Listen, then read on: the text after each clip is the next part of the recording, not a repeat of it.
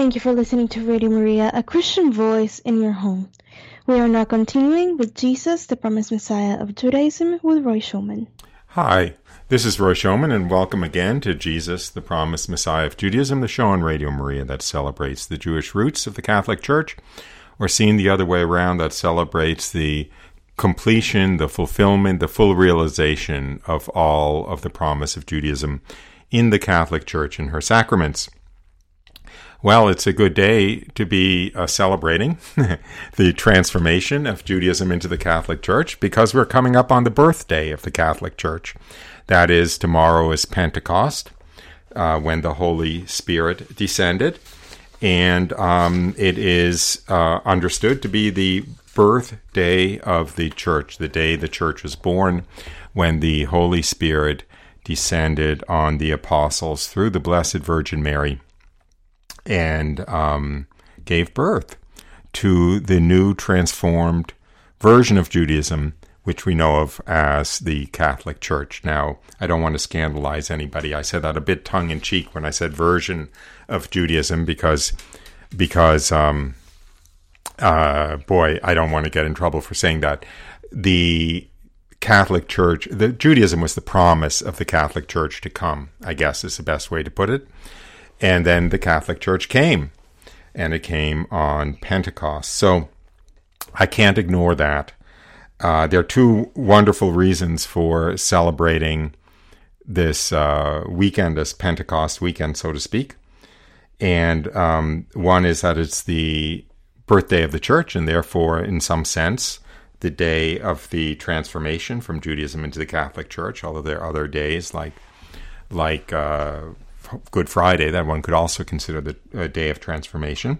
And the other reason is that if we've ever seen a picture uh, that has uh, that shows the descent of the Holy Spirit on Pentecost, every picture that I've ever seen shows the Holy Spirit descending through the Blessed Virgin Mary to the apostles. The Holy Spirit descending into uh, the Blessed Virgin Mary and then kind of distributing out from her to the apostles. That may not actually be every picture, but it's one of the common themes of the pictures. And virtually every picture has the Blessed Virgin Mary at the center of the apostles at the time that the Holy Spirit descends on them. So, the second part of the show, I will talk about how true that is and how the Holy Spirit flows into the church through the Blessed Virgin Mary. So that's my plan for today. And as always, this is a um, live call in program. And I'm happy to receive your calls. The number here is 866 333 6279 or 866 333 Mary, M A R Y. And I'll keep an eye on the call board. And if anyone wishes to call in with a with a uh, question or a comment, be happy to take it. But I, uh, until that happens, or unless that happens, I will begin by reading uh, an eyewitness account of the first Pentecost. I say that tongue in cheek. It's not really an eyewitness account because it's private revelation, but it's from the revelations of of uh, Blessed Anne Catherine Emmerich, who was a very holy, obviously blessed, in other words, um, beatified a visionary nun of the 19th century, and she had visions spanning most of uh, Jesus' life and much of the life of the church. And she had visions that that purported to be a vision of actually the first Pentecost. So I'm going to be reading from the account of the first Pentecost according to Anne Catherine Emmerich. Um, it appears in a, four volume Life of Christ. Um, that's still in print. That's that's published by Tan Books, and it's uh, it's rather lengthy, but it's very very beautiful. Um, either visions, if you take if you think they're legitimate visions, it's private revelation, so it's um, you know up to the individual to decide whether or not to buy into them or not but they're either beautiful meditations or beautiful visions of many scenes from the life of Christ. And that's what I will be reading from now. So here goes The Holy Day of Pentecost. The whole interior of the Last Supper room was, on the eve of the feast, ornamented with green bushes in whose branches were placed vases of flowers. Peter, in his episcopal robe, stood at a table covered with red and white under the lamp in front of the curtained Holy of Holies. On the table lay rolls of writing. Opposite him in the doorway leading from the entrance hall stood the Blessed Virgin, her face veiled, and behind her in the entrance hall stood the holy women. The apostles stood in two rows turned toward Peter along either side of the hall and from the side halls the disciples ranged behind the apostles took part in the hymns and prayers. When Peter broke and distributed the bread that he had previously blessed, first to the Blessed Virgin, then to the apostles and disciples who stepped forward to receive it, they kissed his hand, the Blessed Virgin included. Besides the holy women, there were in the house of the Last Supper and its dependencies one hundred and twenty of Jesus' followers. Now, let me just comment on this. This scene takes place um, in the upper room. That is where the Holy Spirit descended on the apostles at Pentecost, was in the upper room. What else took place in the upper room? What also took place in the upper room, of course, was the Last Supper itself, which means uh, it's where the first Catholic Mass took place. And it's where the um, apostles and the Blessed Virgin Mary would gather for prayer following the crucifixion of Jesus. And it's, of course, where Jesus appeared to the apostles, both when he appeared the, uh, the, the first time, and Thomas wasn't there, and then a week later, on the following Sunday, when Thomas was there. So this upper room was the, you could say, was the heart of the church. It was the first, it was the first place of the Catholic Church, you could say and it's exactly there where the apostles and the Blessed Virgin Mary were gathered on that first Pentecost for the descent of the Holy Spirit.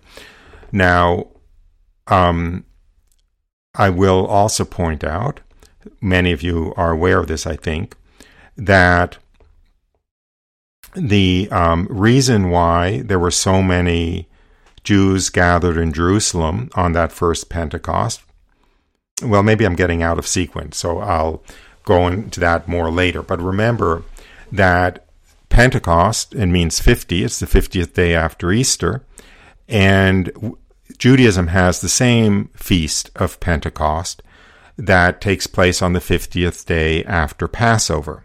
It's in fact almost has the same name because it's named Sevens because it's seven weeks after Passover.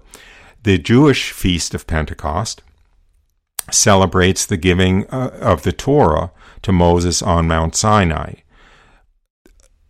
In the Gospels and in the letters, there is reference to the fact that Moses gave you the law, or God gave, through Moses, God gave you the law written on tablets of stone, right? That was the Old Testament, and that was in particular the Ten Commandments, which were written on tablets of stone. But the day is coming when you will receive the law written on your hearts, and that is, of course, the descent of the Holy Spirit. So you already see this beautiful symmetry between the Jewish feast of Pentecost on the 50th day after Passover, which celebrates the giving of the law to Moses on tablets of stone, and the Catholic Pentecost on the 50th day after Easter that celebrates the giving of the law written on now the human hearts of Christians by the Holy Spirit. So you already see that that that beautiful reflection of the, the, the symmetry between Judaism and the Catholic Church.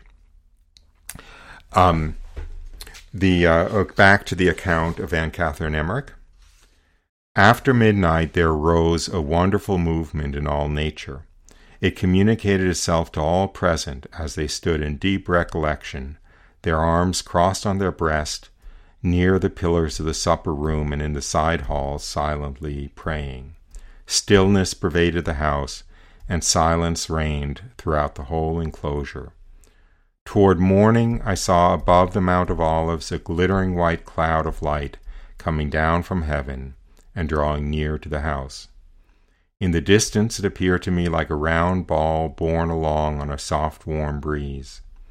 But coming nearer, it looked larger and floated over the city like a luminous mass of fog, until it stood above Zion and the house of the Last Supper.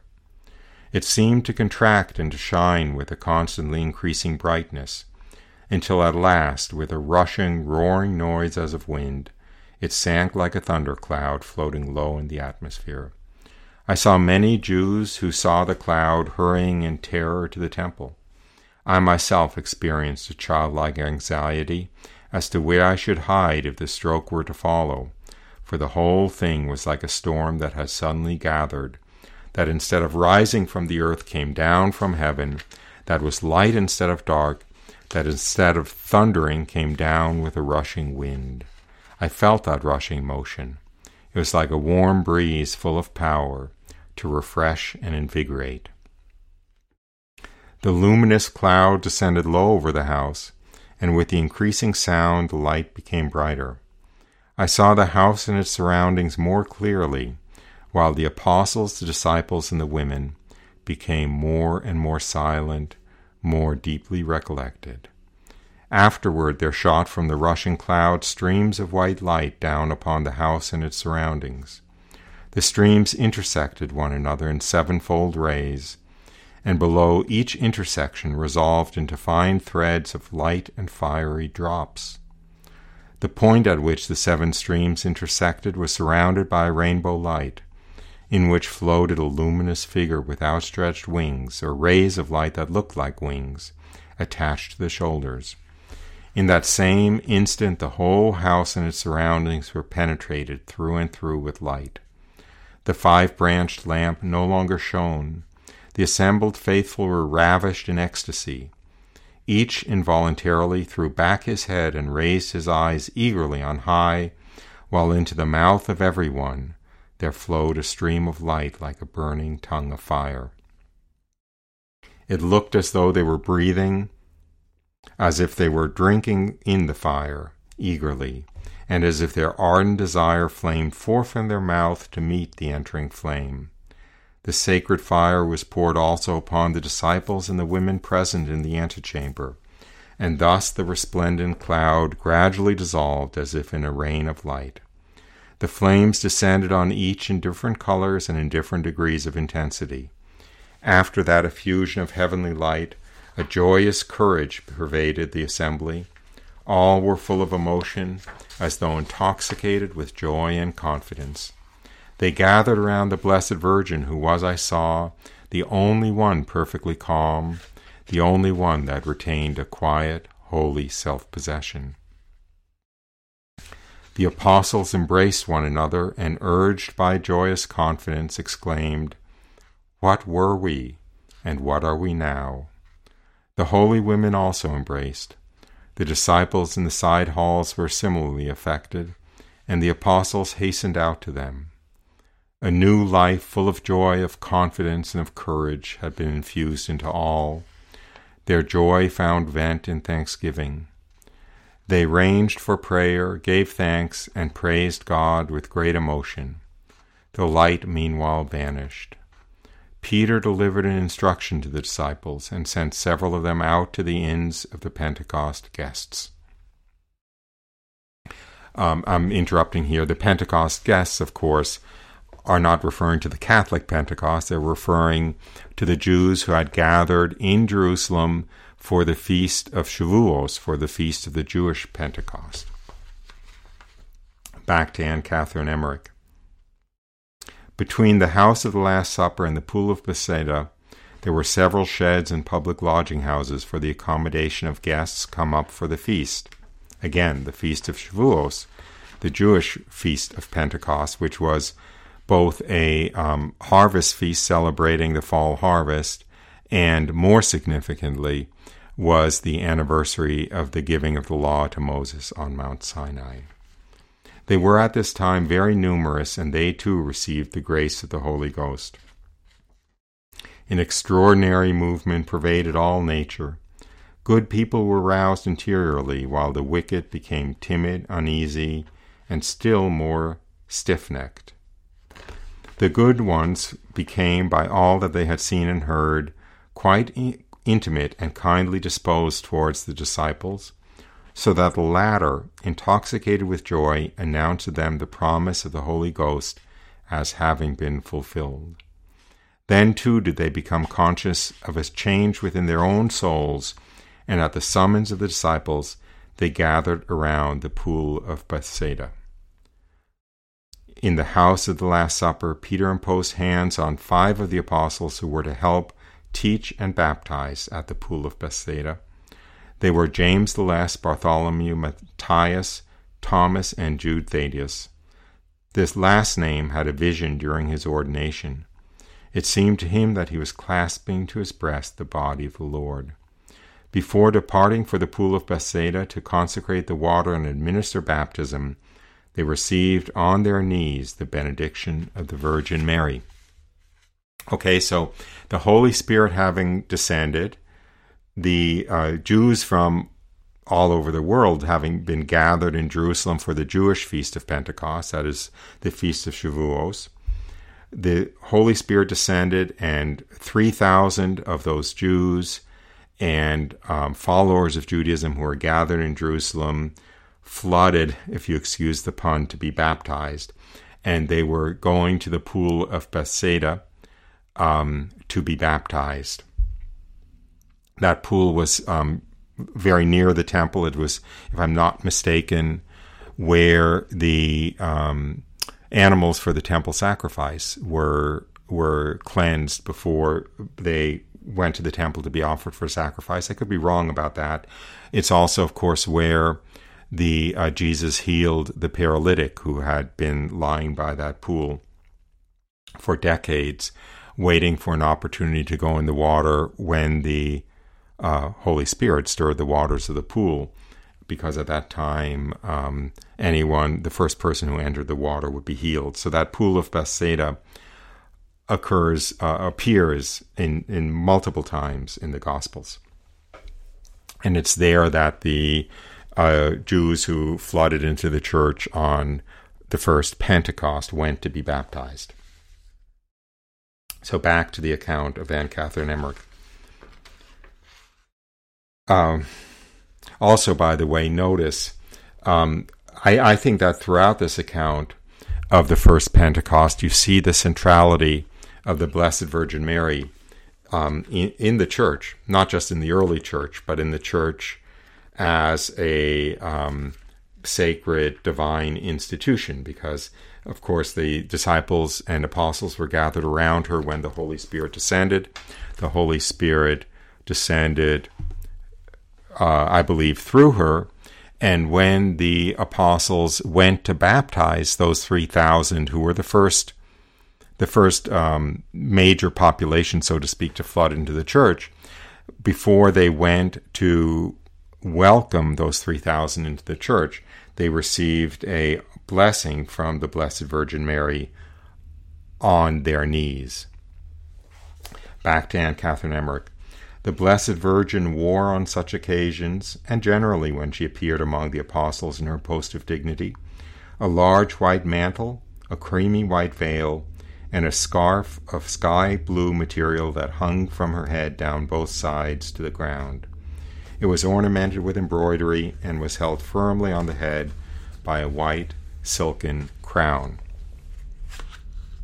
Baptism at the pool of Bethsaida had been arranged by Jesus himself for this day's feast, and the disciples had, in consequence, made all kinds of preparations at the pool, as well as in the old synagogue that they had appropriated for their own use.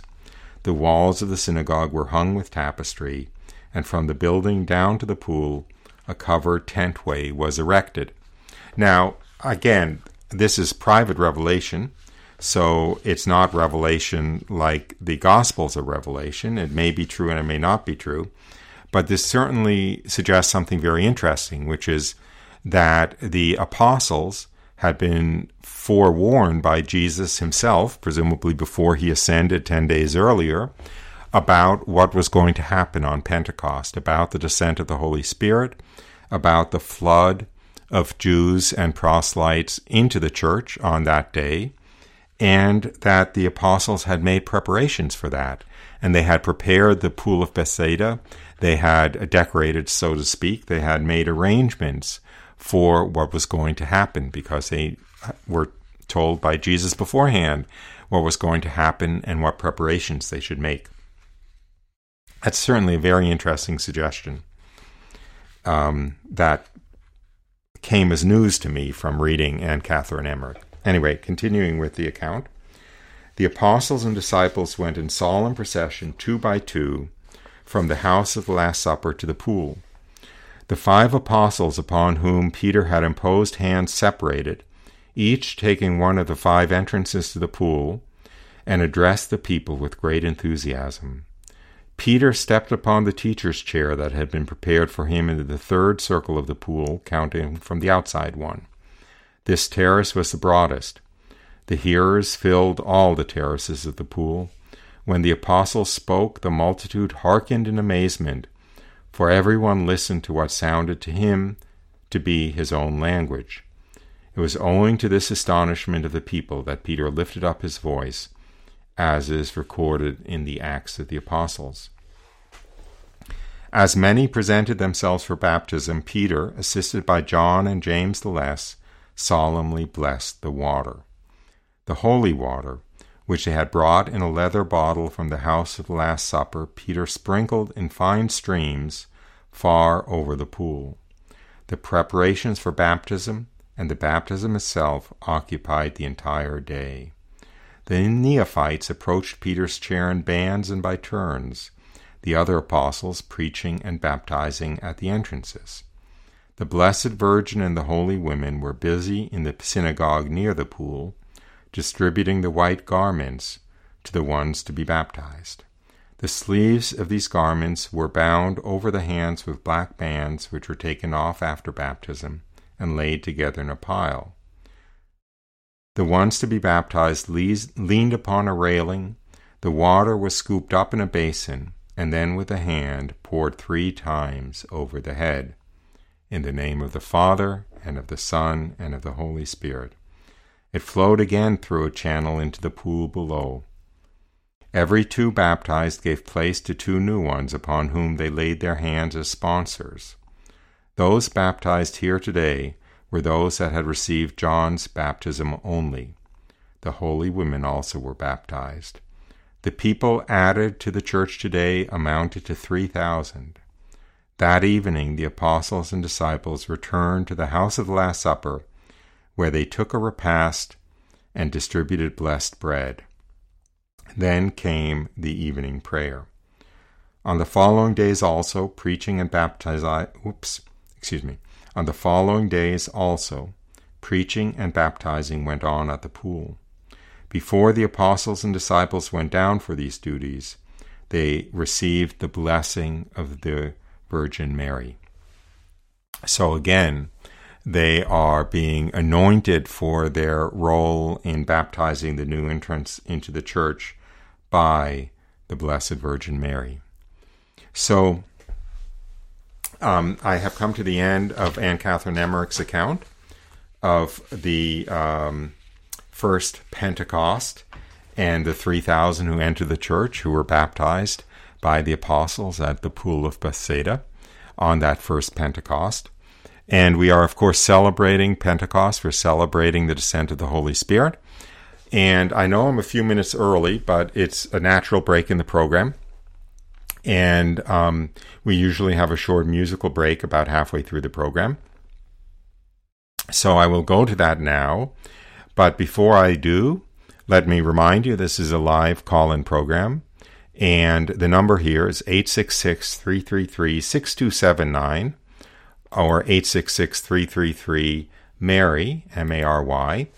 And um, it's particularly graceful to call in during the musical break because then coming out of the break, I'll look at the call board and if there are any callers, I'll take the calls before continuing with the rest of the show. So if you wish to call in during the musical break, the number is 866 333 6279. Now, uh, what is this musical break? Well, it is the Come Creator Spirit, Come Holy Spirit, the beautiful chant, Gregorian chant from the Old Catholic liturgy. It's in Latin.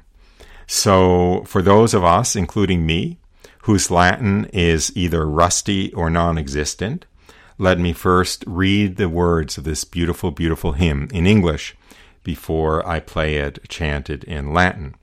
By the way, the group that's chanting it is known as Harpa Dei, the harp of God. Uh, that's spelled Harpa, H A R P A, Dei of God, D E I, and they do have a YouTube channel. So if you're enchanted by their chant, uh, no pun intended, you can uh, find them on YouTube and listen to much more of their beautiful chant. Now, the words that they're about to chant are the following It's a prayer, so let's say it as a prayer. In the name of the Father, Son, and Holy Spirit. Amen. Come, Creator Spirit, visit the souls of thy people. Fill with grace from on high the hearts which thou hast created. Thou who art called the Comforter, gift of the Most High, living fountain, fire, love, and unction of souls, sevenfold in thy gifts, finger of the Father's right hand, thou promised truly by the Father, giving speech to tongues. Inflame our senses with thy light, pour thy love into our hearts, Strengthen our weak bodies with lasting power. Drive far away the enemy. Grant peace at all times, so that under thy guidance we may avoid all evil. Grant us by thee to know the Father and to know the Son, and thee, the Spirit of both, may we always believe. To God the Father be glory, to the Son who rose from the dead, and to the Comforter for all ages. Amen. Now, I see we have a caller, and I'm asking the caller to be patient because I, having just recited the words of the hymn, would like to play the hymn, and I will go to the caller who's online now as soon as the hymn is over. And if anyone else wishes to call, I'm sure we have the capability to um, to hold a couple of callers um, for for the show um, after this uh, after this hymn is played. So, with that, let's go to the hymn. Um, easier said than done. Let's go to the hymn. Hmm. Hmm. Well, well, there are two callers on the line, so maybe I'll take the callers while while I try to figure out what's what's wrong with the technology here. So, okay, for, uh, why don't you put on the first caller? Um, are you there? Hello. Hi. Hello. Hello. Yes. Uh, what's your name and where are you calling from? My name's Christina. I'm calling from Central Florida, and I'm very happy to be speaking to you. I've been following you for um, three or four years, and I tune into your weekly prayer um, almost every day. And I'd just like to add that it was a very big support to me during, you know, from November to like January.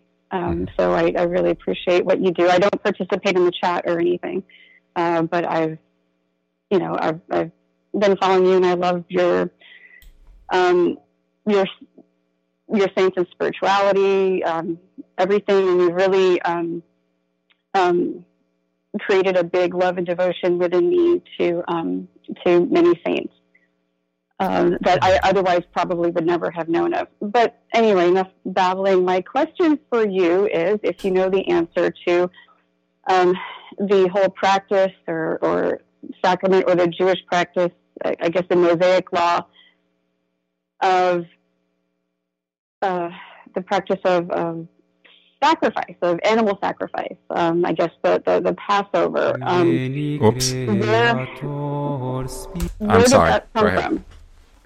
Uh, the say that say, repeat your question. I'm sorry. I got um, my system got messed up for a second. That's okay. The the practice of of you know, sacrificing an animal. Yeah. I guess, I guess back in, in Mosaic law, in Where did it come from? right, where was that practice or sacrament instituted? I guess within Mosaic law, or or where did it? Um, That's that's a good question. if you sacrifice an if you sacrifice an animal, your your sins will be forgiven. And then, kind of um, expanding on that, then the pagan gods always wanted blood, and you know, everyone always wanted blood. Where did that? Where was that instituted? Where did that practice come from? Okay. Let, let me let me talk first at least about the Jewish angle before the pagan angle. Uh, because the Jewish angle is easy to answer. It came straight from God.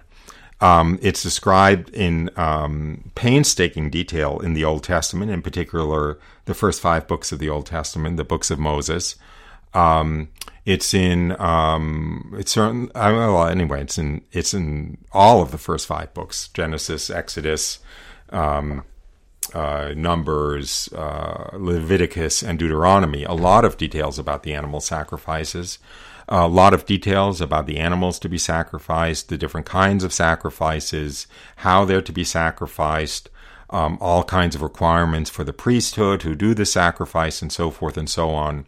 So it's really an instruction manual, a very detailed instruction manual about the animal sacrifices, and it comes uh, pretty much straight from God. As Catholics, as a matter of fact, we have to acknowledge that because it's Catholic dogma that the um, entire sacred scriptures, including the Old Testament, are um, divine revelation.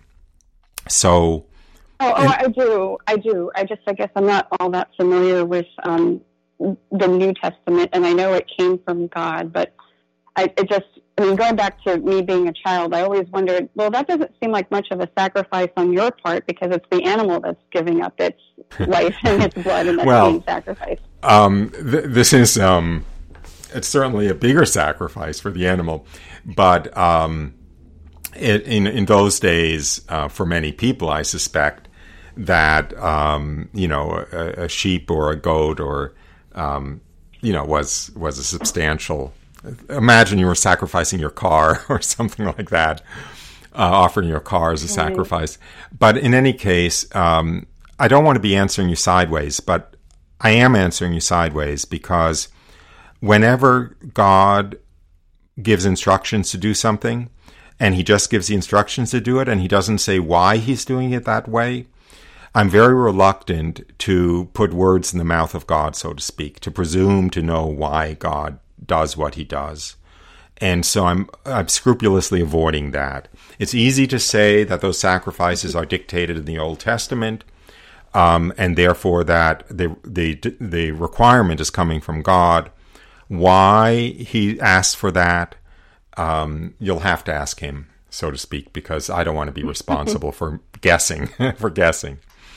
Um, the pagan business is, uh, I'm probably just out of my depth. I would say we know that Satan. Oh, and, and you know that's that, that's okay. I don't really care very much about Okay. about the, the pagans. I mean, it's all it's all demonic anyway, so I don't. It's I don't all really demonic. care too much Well, let me But just- The, the question just kind of enkindled in me a little bit more as Jesus' sacrifice, how it was related, and I think you probably taught me a lot of this. How it is so much, you know, understanding the Old Testament and the Jewish practices gives so much more meaning to our Lord's sacrifice on the Yeah. cross that it was amazing. Okay. So, you know, trying to backtrack, like, well, why did God do this to begin with? Um, Yeah. And I guess it's just one of those things. We don't have to know everything. Okay. We- Well, let me let me let me pontificate anyway, if you would. Um, which is, um, I I think that the way to look at it is, we know that Satan in the business he wants to be God. He wants to be worshipped as God. That's actually why he fell. That's kind of his, you know, the soul of his being is wanting to be worshipped instead of God in the place of God. So it makes sense that if God, for some reason, requires sacrifice, that Satan would want to receive honor in that way, imitating God. So, um, and, and the reason I'm saying this is because the danger is saying that basically Judaism came from paganism, and Judaism is an adaptation of paganism, which you see a lot. Um, not among people who really have faith, but among, you know, essentially skeptics or atheists or whatever. And I think it's the other way around. Since Judaism was God's own religion, obviously, I mean, it makes sense that Satan would be imitating God's religion. So it's not that Judaism came from paganism, it's that paganism came from Judaism, essentially. So I just wanted to get that in. But um, I hope that Oh, helped. Yeah, yeah, I think I, I understood that too. Yeah. And um, I see there's a second caller. So if, uh, with your forbearance, I will go to the second caller. Uh, thank you for your call uh, very much. Um, uh, do we have the second caller on the line? Th- yes. Hi, Okay. hi, hi, Professor Schoeman. Hi. What's your name and where are you calling from? I, uh, my name is Yvette. I'm calling from Columbus, Ohio. Okay. Did you have a question or a comment? And, uh, just a, a compliment. I want to thank you for uh, the talks you give every day and for Radio Maria show. And well, thank I- you. I um, I think you're a treasure um, to, for our church, and I uh, I wish there was more people like you teaching the truth. Thank you. I try. I don't always hit the bullseye, but I try. Um, and I'll just say, for the sake of the Radio Maria listeners, that what this ref- reference is to this daily show is that I have a, a live stream that goes out over YouTube every day. So when they're talking about the daily prayer group, they're referring to the show that I do on on my YouTube channel. Um, if anyone's interested, uh, if you go to YouTube and if you just type in my name, Schoeman, S C H O E M A N, you'll probably find my YouTube channel and you can find that daily show, which is usually most days it's about uh, two o'clock in the afternoon Eastern time. Um, anyway, okay. Well, thank you very much, Yvette, for for the kind words. And um, I, go ahead. I, yeah, just a simple thank you because I really enjoy your show, and I've learned so much about our church. I'm actually um, Lebanese, and I'm I'm a Maronite Catholic, but I've learned so much from you. Thank you, Well, thank you. both in history and in, in religion and theology. Thanks. Okay, well, I, I did Thank you manage. so much. Oh, thank you. Um, well, this has been quite a break since I gave the words to the chant, but the words haven't changed. And I think now I have successfully queued up the chant that I was going to uh, put in, in the middle of the show. Um, the title of the chant is Veni Creator Spiritus, or Come Holy Spirit. So, um, uh, I, I'm gonna I, I'm gonna read through the words again, I guess, since since uh, it's been ten minutes or so. Come, Creator Spirit, visit the souls of your people, fill with grace from on high the hearts which you have made. You who are called the Comforter, gift of the Most High, living fountain, fire, love, and unction of souls. Sevenfold in your gifts, the finger of the Father's right hand, you, truly promised by the Father, giving speech to tongues, inflame our senses with your light, pour your love into our hearts, strengthen our weak bodies with lasting power, drive the enemy far away, grant peace at all times, so that under your guidance we may avoid all evil. Grant us by you to know the Father and the Son, and you the Spirit of both. May we always believe. To God the Father be glory, to the Son who rose from the dead, and to the Comforter for all ages. Amen. Spiritus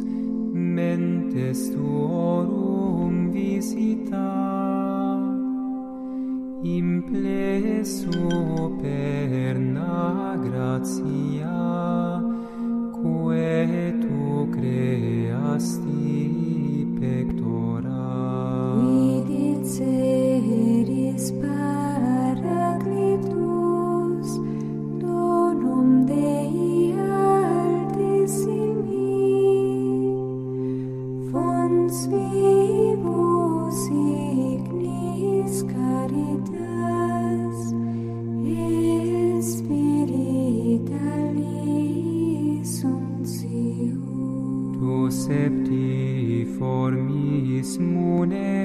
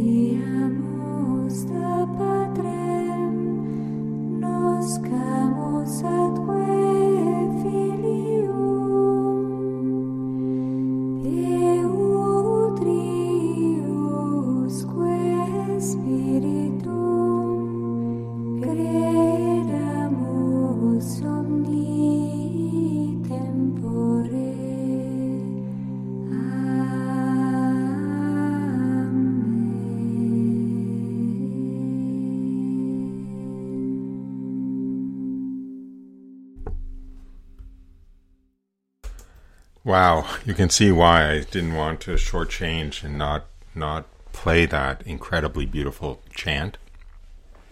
Again, that was Harpa Dei, um, H A R P A, New Word D E I, and uh, they also have a channel on YouTube if you want to hear uh, more of their Gregorian chant.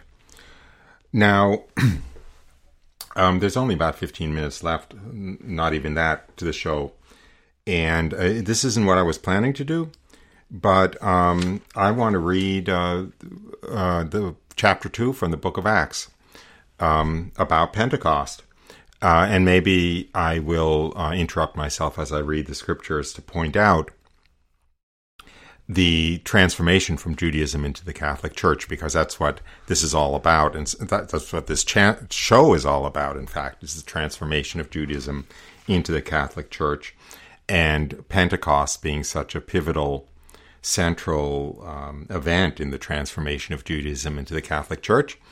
And I think we all hear this uh, reading at church not infrequently, certainly every year on Pentecost.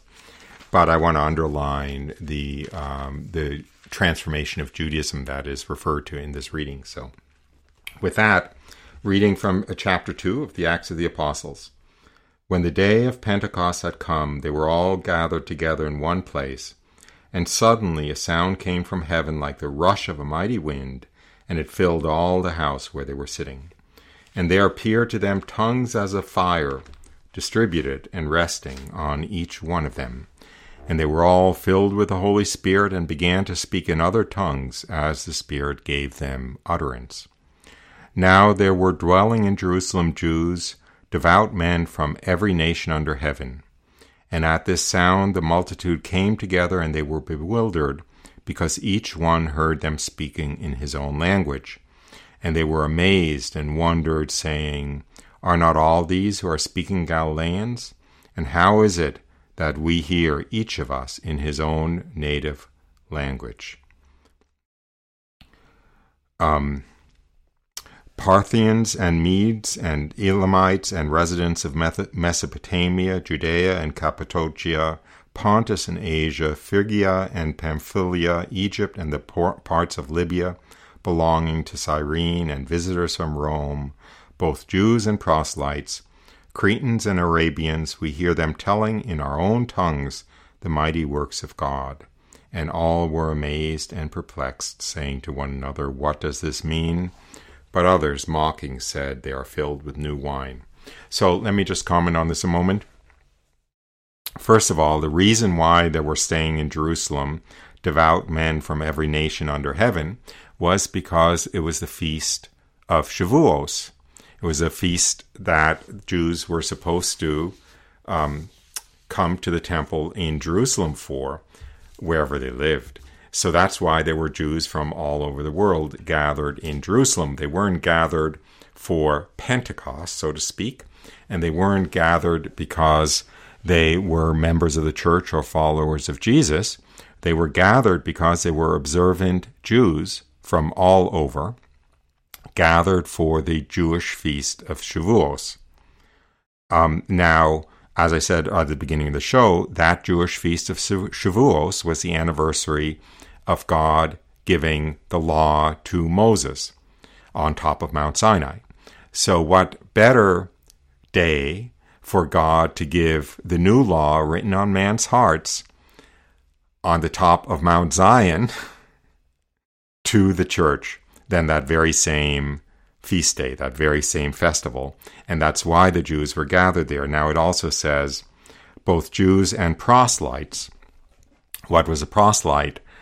That was a non Jew who believed in the God of Judaism, who believed in uh, Judaism, but who was not formally, um, who had not formally entered into Judaism sacramentally. And why was that? It's because circumcision was a requirement to convert to Judaism. And that was, a, of course, a very serious and unpleasant uh, hurdle for an adult pagan male to go through. So it was very typical when um, pagans converted, so to speak, to Judaism that they didn't go all the way and be circumcised, but they simply became a follower of Judaism, but not sacramentally a Jew. Now, remember what happened on this Pentecost, this first Pentecost, is 3,000 were baptized into the church. So think how, how happy they were to find out that all they had to do was have water poured over their head um, to enter the fulfilled Judaism, let's say, the Catholic Church, rather than go through the rather um, uh, barbaric uh, rite of circumcision. Um, so, so anyway, I actually I, I don't mean that humorously. I mean that seriously. That here you see here you see this contrast. You have Judaism with law written on tablets of stone, an entry requiring this a tremendous uh, hurdle to be crossed versus the Catholic Church, where the law is written on your hearts through the gentle and loving Holy Spirit, not chiseled hard into tablets of stone, and where entry is as simple as having water poured over you with the right words said, rather than this um, extremely sacrificial and painful uh, ritual. Anyway, continuing. But Peter, uh, standing with the eleven, lifted up his voice and addressed them, quote, Men of Judea, and all who dwell in Jerusalem, let this be known to you, and give ear to my words. For these men are not drunk, as you suppose, since it is only the third hour of the day, but this is what was spoken of by the prophet Joel. Quote, now note that here Peter is quoting from the Old Testament. He's quoting from the prophet Joel because, of course, the Old Testament is, is saturated with prophecies of the coming of the Messiah and what will happen when the Messiah comes. And this is exactly what happened on that first Pentecost, the birth of the church, was the fulfillment of what would happen when the Messiah came. So he's quoting a prophecy, St. Peter is quoting a prophecy from the Old Testament that describes the birth of the church. Eh, he's quoting it as the church is being born. Quote, And in the last days it shall be, God declares, that I will pour out my spirit upon all flesh, and your sons and your daughters shall prophesy, and your young men shall see visions, and your old men shall dream dreams. Yea, and on my men servants and my maid servants in those days I will pour out my spirit, and they shall prophesy. And I will show wonders in the heaven above, and signs on the earth beneath blood, and fire, and vapor of smoke. The sun shall be turned into darkness, and the moon into blood, before the day of the Lord comes, the great and manifest day. And it shall be that whoever calls on the name of the Lord shall be saved. Okay? So this is this is all okay. it's really wonderful to be a Jew in the Catholic Church because everything makes so much sense. In the Old Testament, God did not speak to ordinary people. He only spoke to the uh, prophets and the priests. A prophet was a very special, anointed, rare occurrence. Here, St. Peter is saying, look, in the, the Joel, the prophet Joel said that in the latter days I will pour the spirit of prophecy on your sons and your daughters, men servants and maid servants. What are men servants and maid servants? They're the lowest class, right? They're servants. They're people who serve other people. I will pour out my spirit on the high and on the lowly. It won't be reserved for the prophets. It won't be reserved for the kings. But everyone who calls on my name will be saved. That young men will have visions, old men will dream dreams. I will show wonders in the heaven above and signs on the earth below to everybody. You don't have to be anybody special. Okay? And this is exact this is what St. Peter is preaching and it's being contrasted with the how restricted God's spirit was in the Old Testament. I'll, I'll continue. I only have a minute or two left. Uh, continuing with the words of Saint Peter, men of Israel, hear these words: Jesus, as Jesus of Nazareth, a man attested to you by God with mighty works and wonders and signs which God did through him in your midst, as you yourselves know. This Jesus delivered up according to the definite plan and foreknowledge of God, you crucified and killed by the hands of lawless men. But God raised him up, having loosed the pangs of death, because it was not possible for him to be held by it. For God, for David says concerning him, and then he goes on. Um, so I will just point out one thing and then I have to go because we're at the end of our time here. But note that what St. Peter says here this Jesus delivered up according to the definite plan and foreknowledge of God. Jesus' crucifixion was not a, oh my, you know, this is terrible that this happened.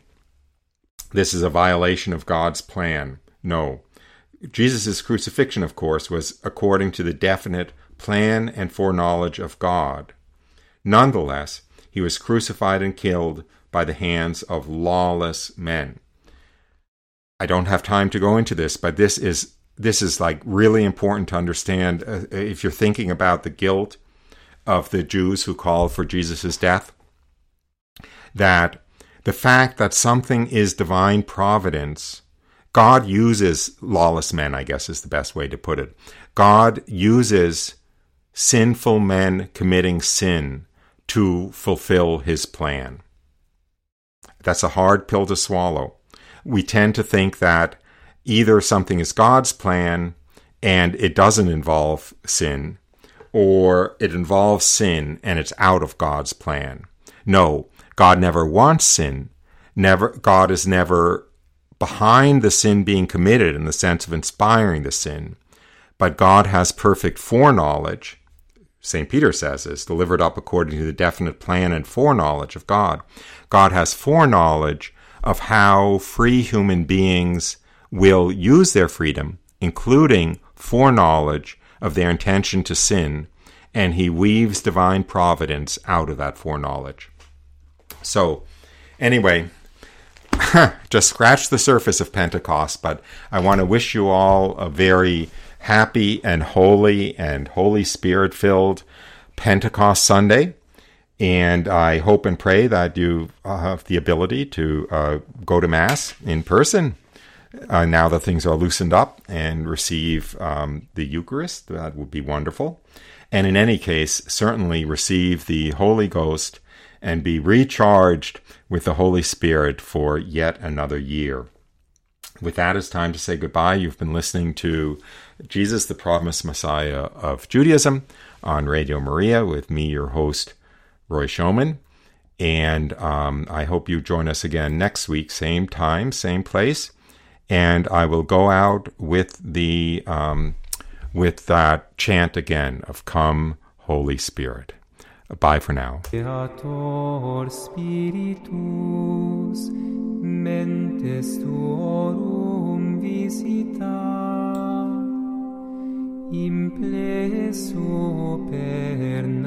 gratia, quae tu creasti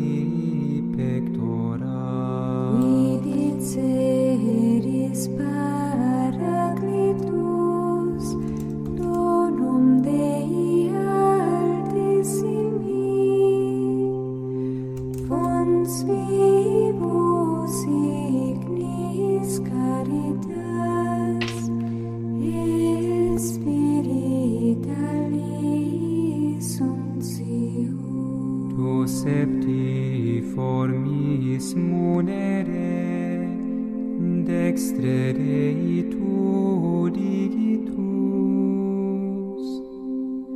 tu rite promissum patris sermone editans cum